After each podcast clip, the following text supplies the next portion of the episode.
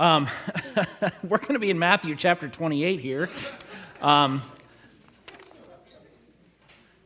you know, they tell you, they teach you in seminary that you got to have a good attention grabber in the first 10 seconds or so.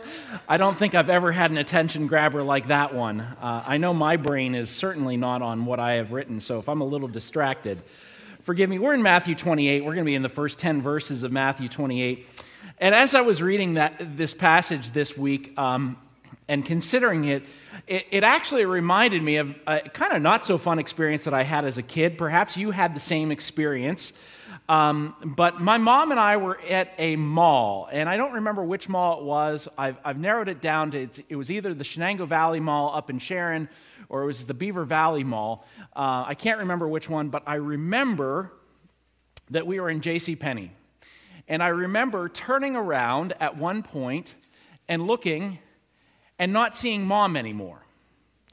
And I remember that feeling of just, where did she go?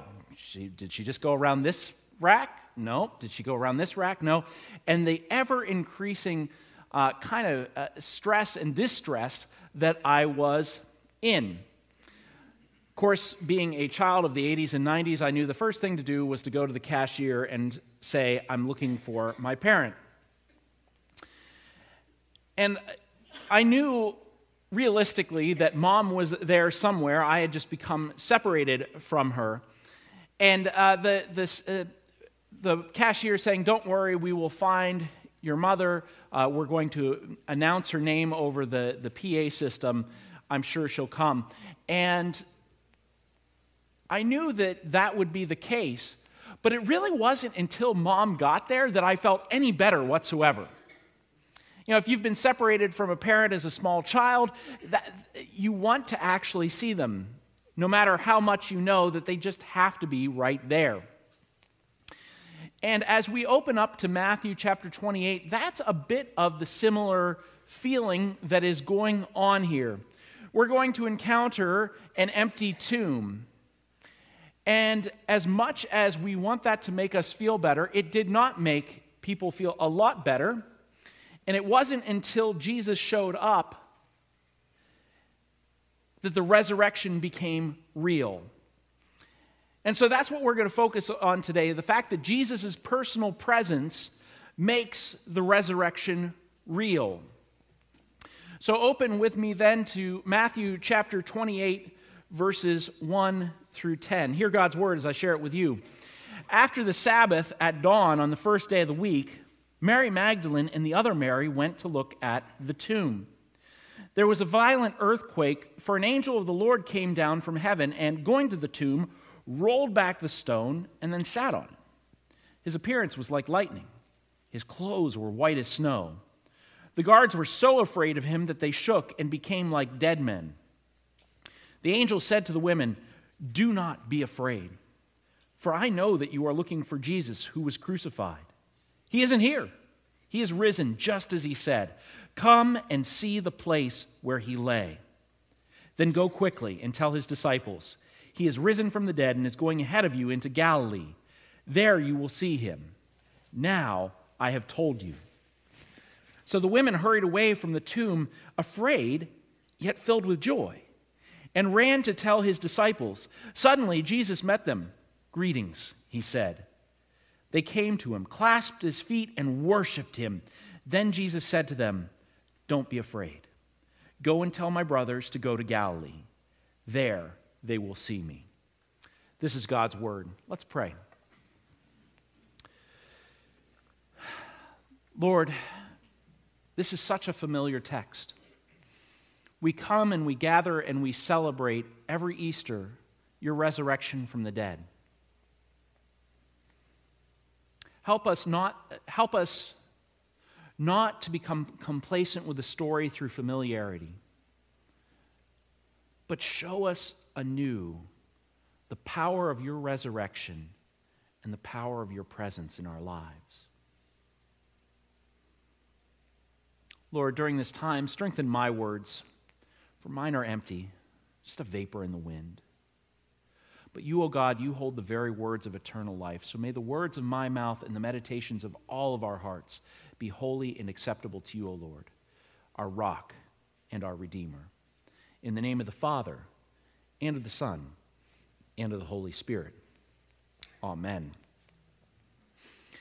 As we open this, this must have been a quite strange day.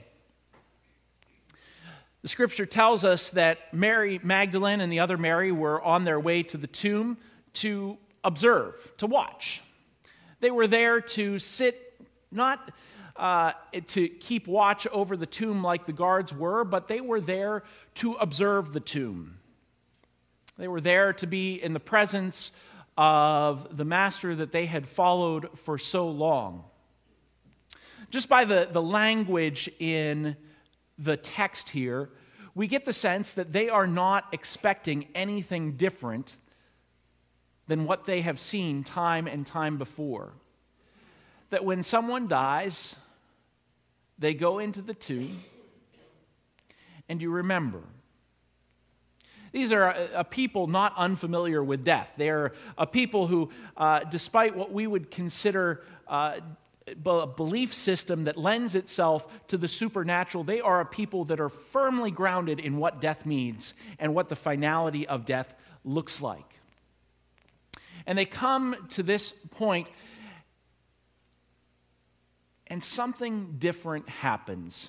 We know what it is. We know that it is the, the appearance of this angel. We know that it's the, the earthquake and the rolling of the tomb back. And what we find is that, that Jesus' absence is really distressing for everyone in, around.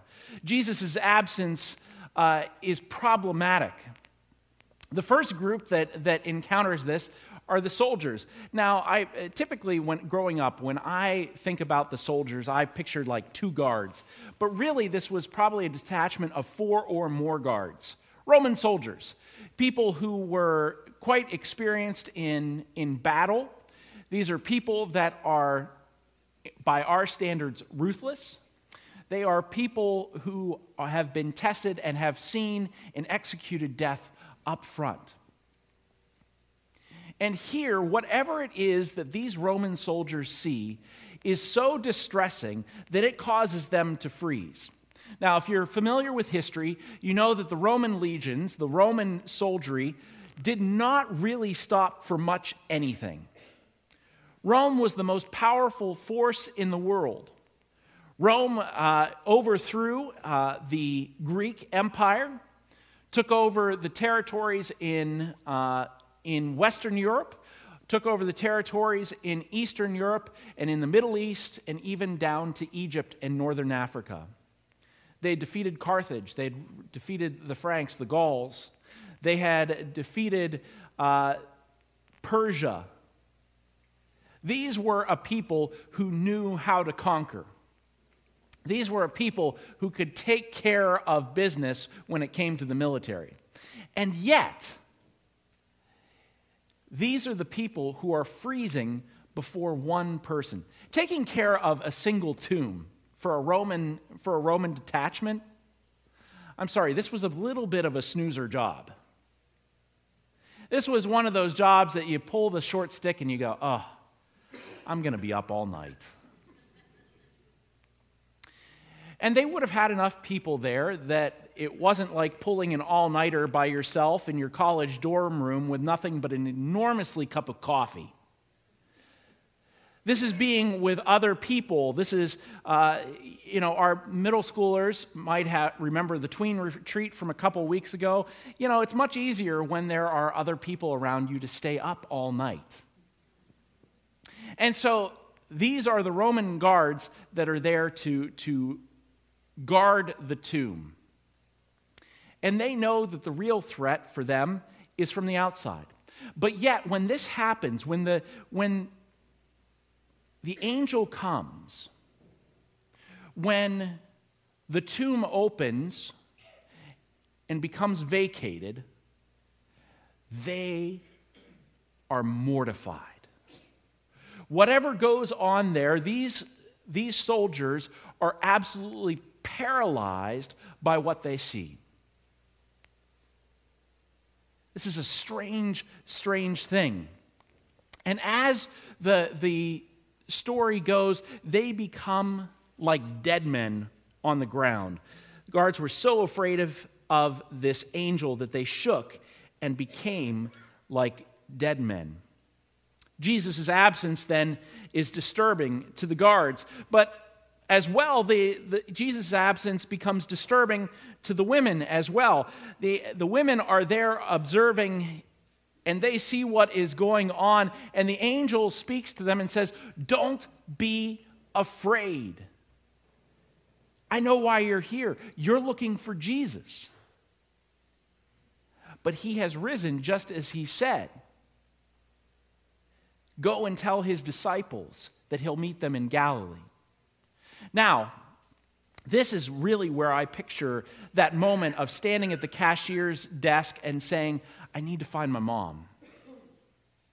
This is that moment where someone is telling you that, that it's okay. We're going to, you know, this person is around. We're going to find them, but don't be afraid. And you just go. I don't think I'm there yet.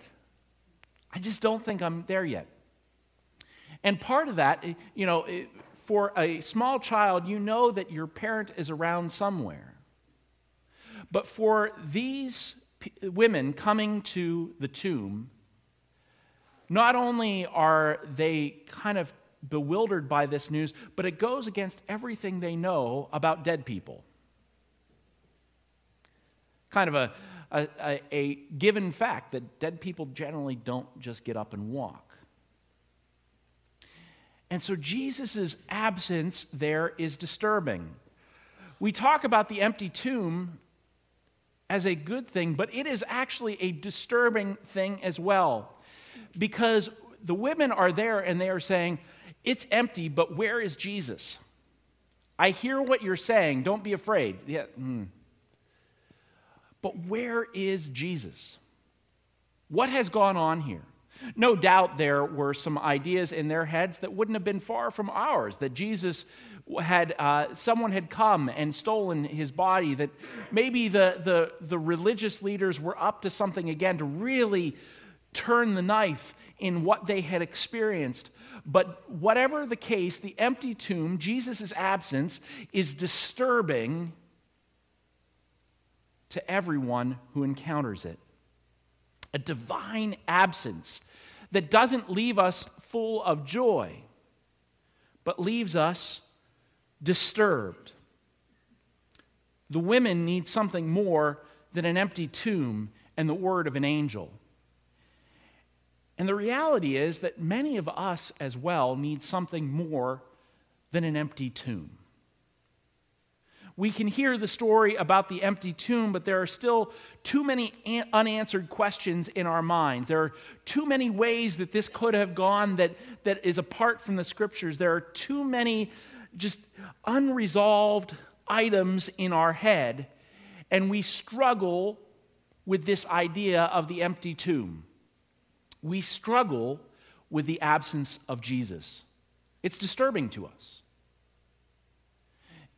And that's a natural thing.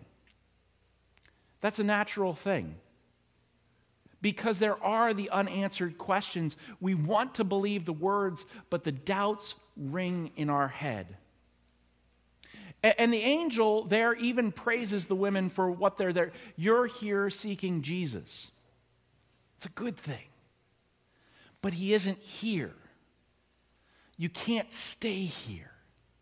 You are going to remain in that disturbed state, you got to go look somewhere else.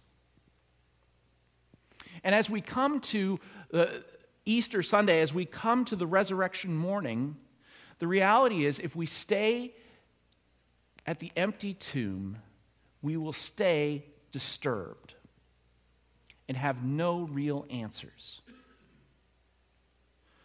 So, so what happens in the story? Well, of course, the women get some joy because there's, there's this spark, there's this tension, there's this conflict in them as they say, there might be a possibility here. There is joy. The scripture says that they, they go off, uh, hurried away from the tomb, afraid, yet filled with joy. They don't know what to make of this quite yet. But the women are still faithful to the angel despite their fear. And it's on their way to tell the disciples what they've encountered, they've encountered, that they encounter the risen Jesus. They're on their way, they encounter the risen Jesus, and the first thing they do is fall to the ground, clasp his feet, and start to worship him. What they needed and couldn't be provided by an empty tomb is now made a reality by Jesus' presence. And it's Jesus' presence that gives peace. They are wondering what is going on here. There must have been some sort of conversation, there must have been some sort of confusion. Someone at some point, it isn't recorded by Scripture, but I would put money on it, said, Did that just happen? And they're confused. But all the confusion, all the doubts, all the questions get, get answered not by a logical argument, get answered not by evidence and facts, get not answered not get answered by a, a great preacher. Not that there's one here today, just But all of those questions and fears get answered by the presence of Jesus.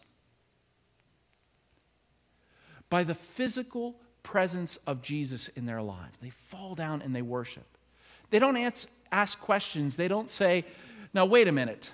How did this happen? And how did the, you get out of the tomb? And how did you get brought back to life? And wasn't this just resuscitation and not resurrection?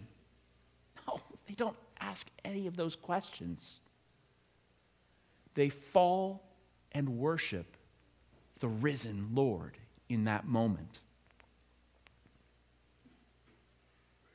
This is a response that couldn't be produced simply by an empty tomb. You know, it's very easy to come to Easter worship and leave unchanged. It's very easy to have that experience if we have no experience with the risen Jesus. And the point here is this that, that faith is not simply an intellectual exercise. Faith is, isn't a geometric proof or a Rubik's Cube to be unlocked. Now, that doesn't mean, um, that doesn't mean that we throw our brains away. No. Otherwise, the work that, that many scholars have done or that many uh, pastors preparing for sermons, even me this week, is futile. No, we don't check our brains at the door, but faith is not the sum, or excuse me, reason is not the sum total of faith. But it's a, a personal relationship, it's a personal encounter with the risen and living Lord. If we leave ourselves to an empty tomb, if we leave ourselves to the absence of Jesus, then we really don't get there in the end. But it's when we have an encounter with the risen, risen Lord that faith becomes real. Since the ascension, we don't have the, the same experience of the risen Jesus. We have the Holy Spirit that is given to us as a witness, as a testimony to Christ in us and to Christ in the world.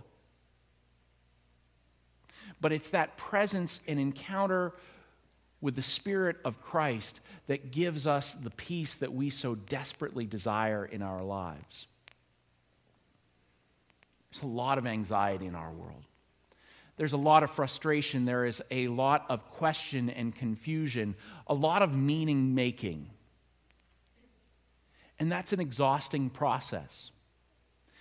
People that I have seen and known who, who attempt to make meaning for themselves year after year after year, constructing identity after identity after identity. Will this one work? Will this one work? Does this one work? Will I finally be accepted? Will this finally be the, the day that I feel? And it never fully comes to peace. Yet the number of people who live in circumstances that I have encountered, uh, encountered that, that should leave them extraordinarily anxious and extraordinarily nervous, extraordinarily angry with the world, or, or in extraordinary pain, but who have had an encounter with the risen Christ by the power of the Holy Spirit, who live in peace. Because that's all they need, and all of the questions then fade away. The empty tomb, Jesus' absence leaves us disturbed, but Jesus' presence brings us peace. It brought the women peace, it brings us peace.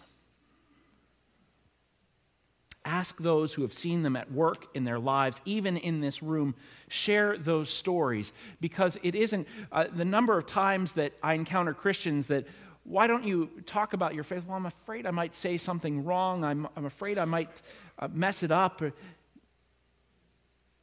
Share the story of Christ working in your life. So, what does all of this mean? Well, there's peace, but there's also more work to do. Because Jesus' life then sends us on mission as well. Jesus and the angel talk about Galilee. Why?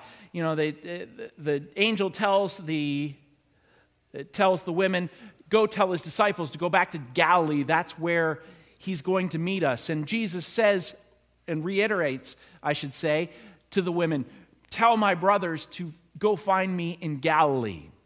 That's where I'm going to be waiting. Galilee uh, is an area north of Jerusalem where they are, uh, where they're located at this moment. And throughout Jesus' ministry, Galilee was the, was the home base. It, it was the, the, the home area for mission and ministry, for their fellowship, for their relationships, for everything that went on. Jesus had some excursions down to Jerusalem, sure, but his main work was in Galilee. And he wants to take, take his disciples down to Galilee to restart them, to get them back into the rhythms that they knew over the past several weeks had my uh, we've had our lives disturbed by a number of different things. Katie had covid for a little bit and that threw our threw our uh, that throws your week off. Um, especially when you've got two boys and sports. Um, i was a taxi for a week. And then we had some other things and it's been about a month and, and I, we were talking and I, I said you know i've just my focus has gone down and so on and so forth and, and what has happened is I've gotten out of my rhythms. I said, I really need to get back into the, I need to get back to the gym. Um, and again, personal relationship. I know looking at me, you wouldn't say I was going to the gym, but pastor on Easter Sunday, I'm not going to lie to you. but I need to get back to the gym. I need to get back into my rhythms because I didn't know how much strength they had given me. And Jesus here is taking the disciples back to the place where they can get into their rhythms, where they can re encounter Him for the first time, where they can say, wait, this is how we do it. This is, this is how we, we did ministry. This is where we did ministry. Now I remember. So that they can overcome the trauma of, of the week in Jerusalem and begin to carry the message forward. But they have a message to carry forward. And Jesus wants to prime that pump with them and get things ready so that they can carry the good news beyond themselves. And we stand on the shoulders of those apostles. You know, we can, uh, I, pastors often joke, I should say, that one of the surest signs that God exists is that the church has existed for 2,000 years. Church has an incredible way of shooting itself in the foot because it's full of sinful, broken people who mess it up, who fail time and time again, who, who confuse their will for God's will, who, who get angry, who get frustrated, who act out in sinful ways. Yet the mission continues. And Jesus calls not just the apostles, not just those first disciples, but he continues to call us to say, Look at what I have done. Come into my presence and find peace.